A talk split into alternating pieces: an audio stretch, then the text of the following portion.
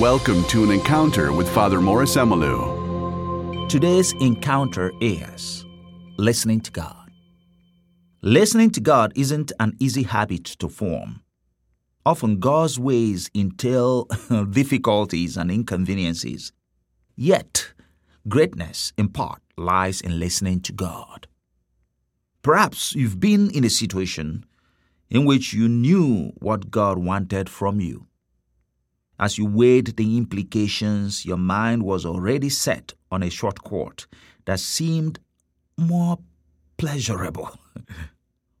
you want to procrastinate responding to that silent voice of the Lord, and ultimately you choose something else. Unfortunately, the path you chose turned out terrible, as it often does, and you regretted not listening to God in the first place. I've been there, just like you. From time to time, we make choices based on what is more convenient. We kind of know it isn't the best choice, but we choose it anyway because it's more convenient. The easy way out is a default attitude. We want shortcuts. They seem better, they seem faster, they look more attractive until we find ourselves stuck in crazy traffic or at an unexpected red light. Then we realize the bypass wasn't worth it after all. Those who listen to God find lasting peace. It doesn't mean they are exempt from the cross. The cross is always present in our lives, yet through it all, the righteous find peace. In it, there is lasting blessing.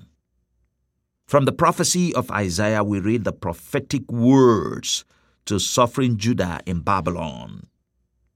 Thus says the Lord, your Redeemer, the Holy One of Israel I am the Lord your God who teaches you to profit, who leads you in the way you should go. Oh, that you had hearkened to my commandments. Then your peace would have been like a river, and your righteousness like the waves of the sea. Your offspring would have been like the sand, and your descendants like its grains. Their name would have never been cut off or destroyed from before me. Prophecy of Isaiah chapter 48, from verse 17 to 19. These words remind us of the need to listen to God. God is life's ultimate fulfillment. Listening to God's word and following his path is the security we need. In so doing, we find peace and joy. There is no need to be undecided, no need to doubt God's word made flesh, Christ Jesus, who shows us the way to peace and fullness of life. No need to live in the doubt that makes us waste precious time act on what is right, honorable, lovely, true, good, and holy. Think about these thoughts, believe them, live by them. Postponing doing what is right is as bad as doing evil. Every wasted moment makes the peace we seek more elusive. It takes away from our success too. We read from the Gospel of Matthew what the Lord told skeptics wisdom is vindicated by her works. God's word gives life. It's the way to peace. Believing it is salvation. It is peace flowing like a river. On this day, I pray you find God's word as treasure beyond compare. May God give us the grace to do now what we know is right and to not procrastinate. Amen. Reflect. Am I too busy to listen?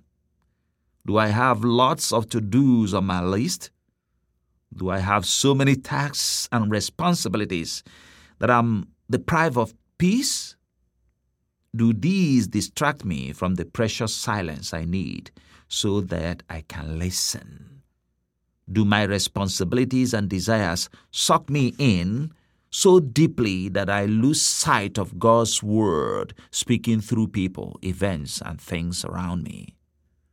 Do I hear God speak from the midst of human suffering and pain, saying to me, My child, do you not care?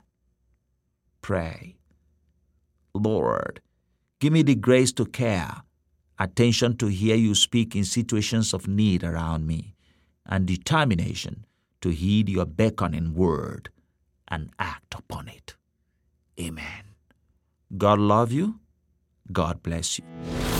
You've been listening to An Encounter with Father Maurice Emelu, excerpts from the book series of the same name. You can get your own copy of An Encounter with Father Maurice Emelu at revemelu.com. That's R E V E M E L U dot U.com.